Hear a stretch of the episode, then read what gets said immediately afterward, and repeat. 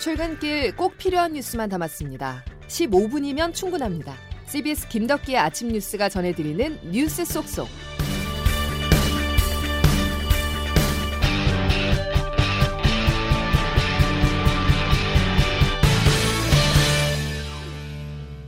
여러분 안녕하십니까? 12월 9일 수요일 김덕기의 아침 뉴스 이번 주의 뉴스를 전해드리는 아나운서 송정훈입니다.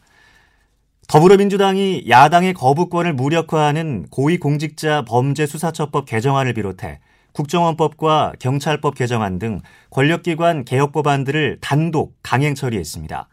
문재인 대통령이 권력기관 개혁을 강조한 지 하루 만에 속전속결로 진행됐는데요. 국민의힘 등 야당은 입법 독재라면서 본회의 통과 저지에 나서겠다는 입장이지만 민주당은 거대 의석으로 모든 법안을 내일까지는 밀어붙인다는 계획입니다. 첫 소식 국회에서 송영훈 기자의 보도입니다. 공수처법 개정안을 국회 법사위에서 처리하는 데 걸린 시간은 단 7분. 야당 반대에도 여당은 강행했고 공수처 연내 출범에 길을 열었습니다. 국민의힘은 무기력했습니다. 주호영 원내대표입니다. 대한민국 국민을 개돼지로 알고 여기지 않은 다음에야 어떻게 이런 무도한 짓을 할 수가 있습니까? 문재인 정권과 민주당은 오늘 공수처법을 개정함으로써 폭망의 길로 들어섰다고 저는 민주당은 여기에 이른바 공정경제 3법으로 불리는 법안 일부와 국정원법, 대북전단 살포 금지법 등도 처리했습니다. 사안마다 여야는 고성을 주고받았습니다. 평생 독재의 꿀을 빨다가 이제 와서 상대 정당을 독재로 몰아가는 이런 행태야말로 정말 독선적인 행태입니다. 정기국회 마지막 날인 오늘 국민의힘은 무제한 토론인 필리버스터로 저지에 나섭니다. 하지만 민주당은 이마저도 의석수를 내세워 오늘 밤 안으로 종료시킬 수 있습니다. 민주당 주도로 임시국회가 내일부터 열리는데 이때 공수처법 개정안을 포함한 모든 법안을 통과시킬 것으로 예상됩니다. CBS 뉴스 송영훈입니다. 영국에서 처음으로 일반인 대상 코로나 백신 접종이 시작됐습니다. 우리나라도 코로나 백신 4,400만 명분을 확보했다고 발표했는데 빠르면 내년 상반기 중에 접종이 가능할 것으로 보입니다. 황영찬 기자의 보도입니다. 정부가 아스트라제네카, 화이자, 모더나, 얀센 등 글로벌 제약사들로부터 4,400만 명분의 백신을 확보했습니다.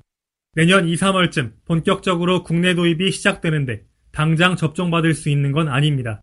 코로나19 사태 이후 급하게 개발된 백신이기 때문에 어느 정도의 예방 효과를 갖고 부작용은 없는지 확인할 부분이 많습니다.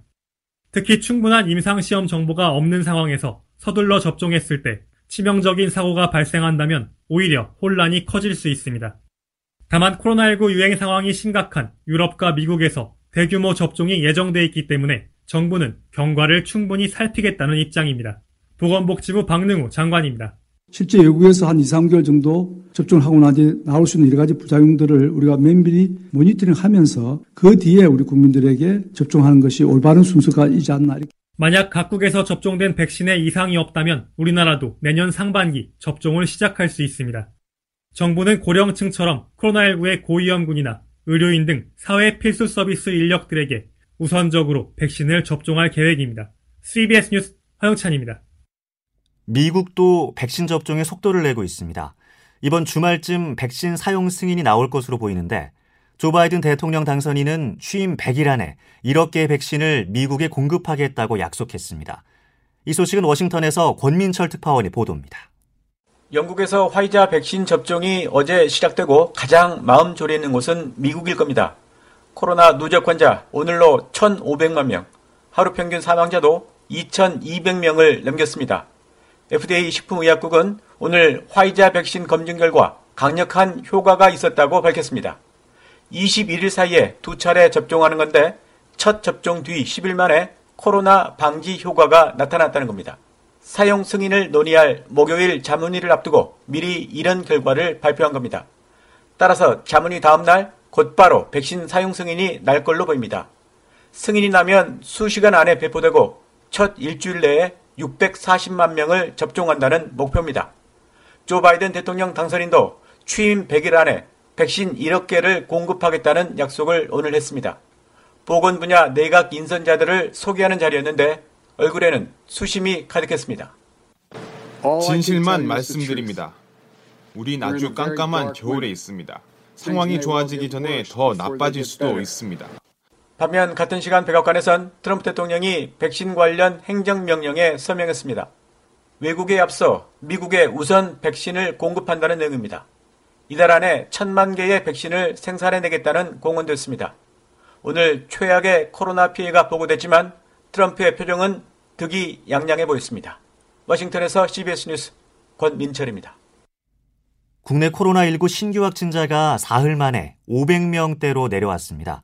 하지만 새로운 집단 감염 사례가 속출하면서 확산세는 여전히 꺾이지 않은 상황입니다. 정석호 기자입니다. 국내 코로나19 신규 확진자가 594명으로 집계되며 사흘 만에 500명대 증가세를 기록했습니다. 그제보다 21명 줄며 600명대 아래로 내려왔지만 확산세는 꺾이지 않은 것으로 보입니다. 검사 건수 대비 확진자를 계산한 양성률도 오히려 소폭 상승한 것으로 나타나 당분간 증가세는 계속될 것으로 관측됩니다. 특히 인구가 밀집한 수도권 지역과 고위험 시설에 해당하는 의료기관과 요양시설에서 감염이 늘어 비상이 걸렸습니다. 중앙방역대책본부 권준욱 부본부장입니다. 의료기관, 요양시설의 경우 그동안 다양한 방역 조치가 강화됐음에도 불구하고 최근 발생 증가가 있는 상황입니다. 방역당국은 지역사회에 남은 감염원이 조용한 전파를 거듭하다 의료기관이나 요양시설에서 집단 감염으로 퍼진 것으로 분석하고 있습니다.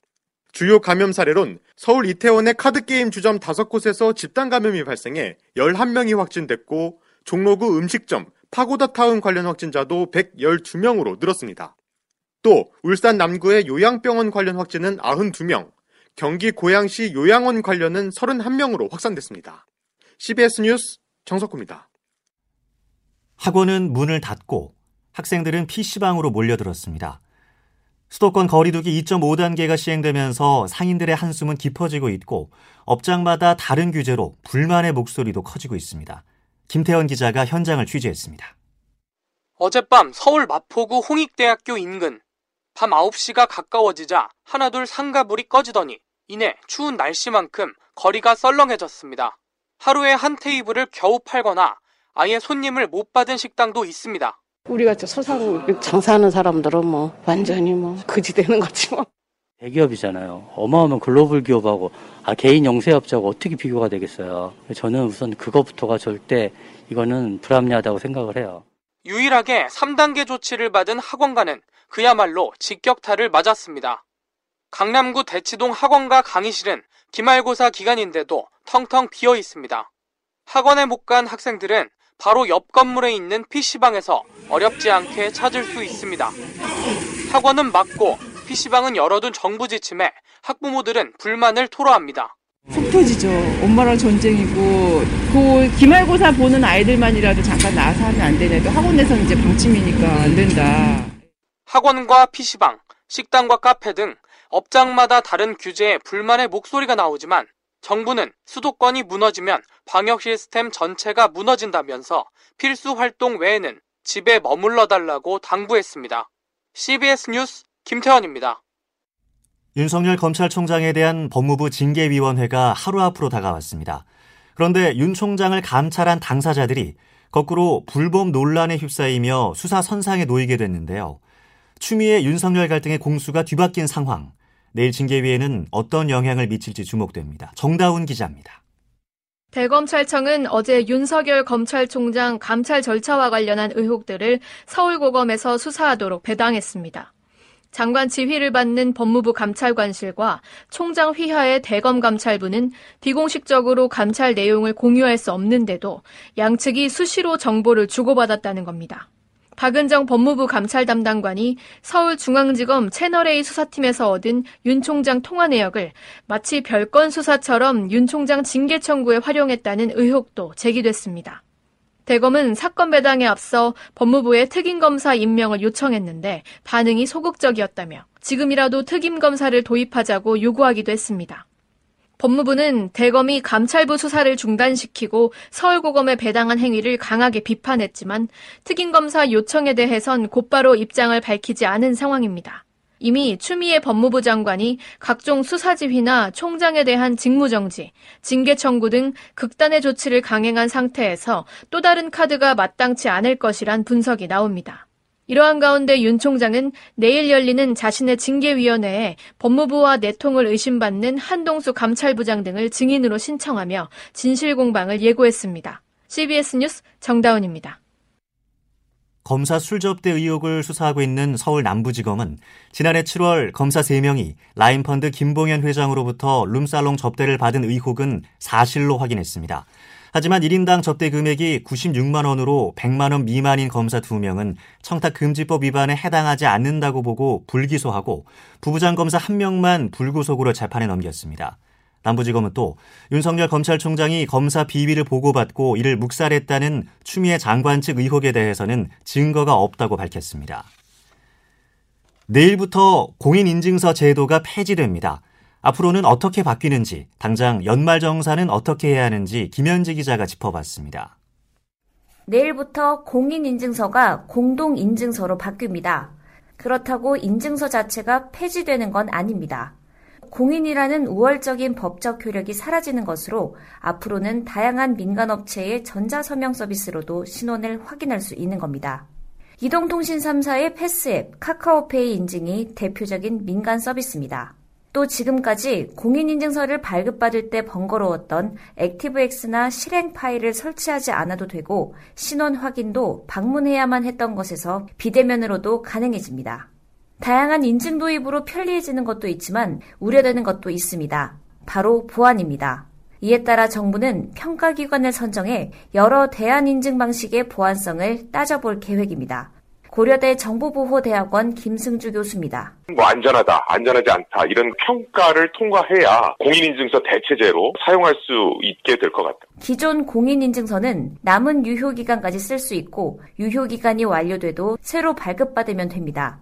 내년 초 연말 정산을 할 때도 기존 공인인증서나 여러 민간인증서를 활용할 수 있습니다. CBS 뉴스 김현지입니다. 인사청문회를 앞두고 있는 변창흠 국토교통부 장관 후보자가 서울 도심의 주택 공급을 추가로 확대하는 대책 마련을 국토부에 주문한 것으로 전해졌습니다. 변 후보자가 기자 간담회 등을 통해 서울 시내 역세권 고밀 개발의 필요성에 대해 언급해왔던 만큼 역세권의 높은 수준의 용적률 인센티브를 줘 주택 공급을 대폭 늘리고 이를 활용해 임대 주택 공급을 늘릴 수 있는 방안 등이 거론되고 있습니다. 문재인 대통령은 홍남기 경제부총리에게 변 후보자가 구상하는 공급 방안에 대해 충분히 협의해달라고 힘을 실어줬습니다. 지난달 26일 전북 정읍시에서 시작된 고병원성 조류 인플루엔자 AI가 경북 상주와 충북 음성 등지로 확산된 데 이어 어제는 전남 나주에서도 의심 사례가 확인돼 방역 당국에 비상이 걸렸습니다. 이어서 자세한 날씨를 기상청에서 김수진 리포터가 전해드립니다. 네, 오늘 아침에도 영하권의 추위가 계속 이어지고 있는 가운데 오늘 밤부터 내일 아침 사이에는 서울을 비롯한 중부 내륙을 중심으로 올겨울 첫 눈이 내릴 가능성이 있습니다. 이럴 경우 서울은 평년보다 19일가량, 작년보다는 25일 정도 많이 늦은 첫눈이 내릴 것으로 보이는데요. 도로에 살얼음이 얼거나 눈이 얼어붙으면서 노면이 많이 미끄러울 것으로 보이기 때문에 차량 안전 운행에 더욱 유의하셔야겠습니다. 한편 오늘 아침 어제보다 좀 더 추워졌습니다. 오전 7시 현재 경북 청송군이 영하 11.3도까지 떨어졌고 봉화철원 제천 영하 10도 안팎, 서울도 영하 4도의 분포로 평년보다도 저 추운 날씨를 보이고 있습니다. 다만 오늘 한낮 기온은 평년 기온을 회복하면서 추위가 조금씩 누그러지겠는데요. 서울과 원주의 낮 최고 기온 6도, 대전 8도, 광주 10도, 부산 13도의 분포로 어제보다도 좀 더 높겠습니다. 이런 가운데 오늘 오후에 중부지방부터 차차 흐려져서 오늘 밤부터 내일 아침 아침 사이 경기 동부와 강원 영서 북부 지역으로는 1에서 3cm 안팎의 눈이 쌓이는 곳 있겠고 그 밖에 서울을 비롯한 중부 내륙 지역 곳곳에서도 비나 눈이 내리는 곳 있겠습니다. 지금까지 날씨였습니다. 12월 9일 수요일 김덕기의 아침 뉴스 마칩니다. 함께 해 주신 여러분 고맙습니다.